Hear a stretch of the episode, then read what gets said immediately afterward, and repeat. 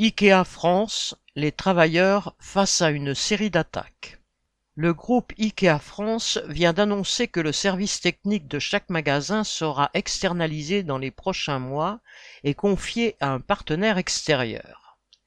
Cela concerne 130 travailleurs répartis sur une quarantaine de magasins, en commençant par les nouveaux, comme c'est déjà le cas à Nice-Saint-Isidore. Après le démantèlement du service de ressources humaines et la suppression d'environ 130 emplois, la comptabilité a été à son tour externalisée.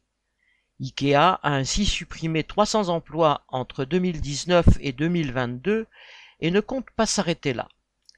D'autres services tels que la plonge dans les services de restauration ou le ramassage des caddies sont menacés de subir le même sort. Autant dire que la direction d'IKEA fait feu de tout bois pour préserver ses marges en s'attaquant aux travailleurs et aussi, malgré une inflation galopante, en maintenant les salaires au plus bas. Elle s'est ainsi félicitée d'avoir proposé 2,5% d'augmentation collective quand l'inflation officielle dépasse déjà les 5% et on sait que c'est en réalité bien plus. La direction a même poussé le vice jusqu'à proposer un petit 1% sur objectif en fait à la tête du client. Toutes les occasions sont bonnes pour dire qu'il n'y a pas d'argent, ni pour augmenter les salaires, ni pour préserver les emplois, alors que le groupe meuble IKEA France est le troisième pourvoyeur de chiffre d'affaires du groupe avec 3 milliards d'euros par an.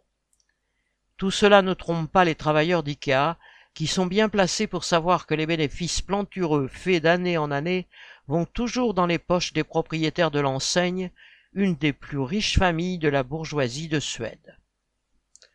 Correspondant Hello.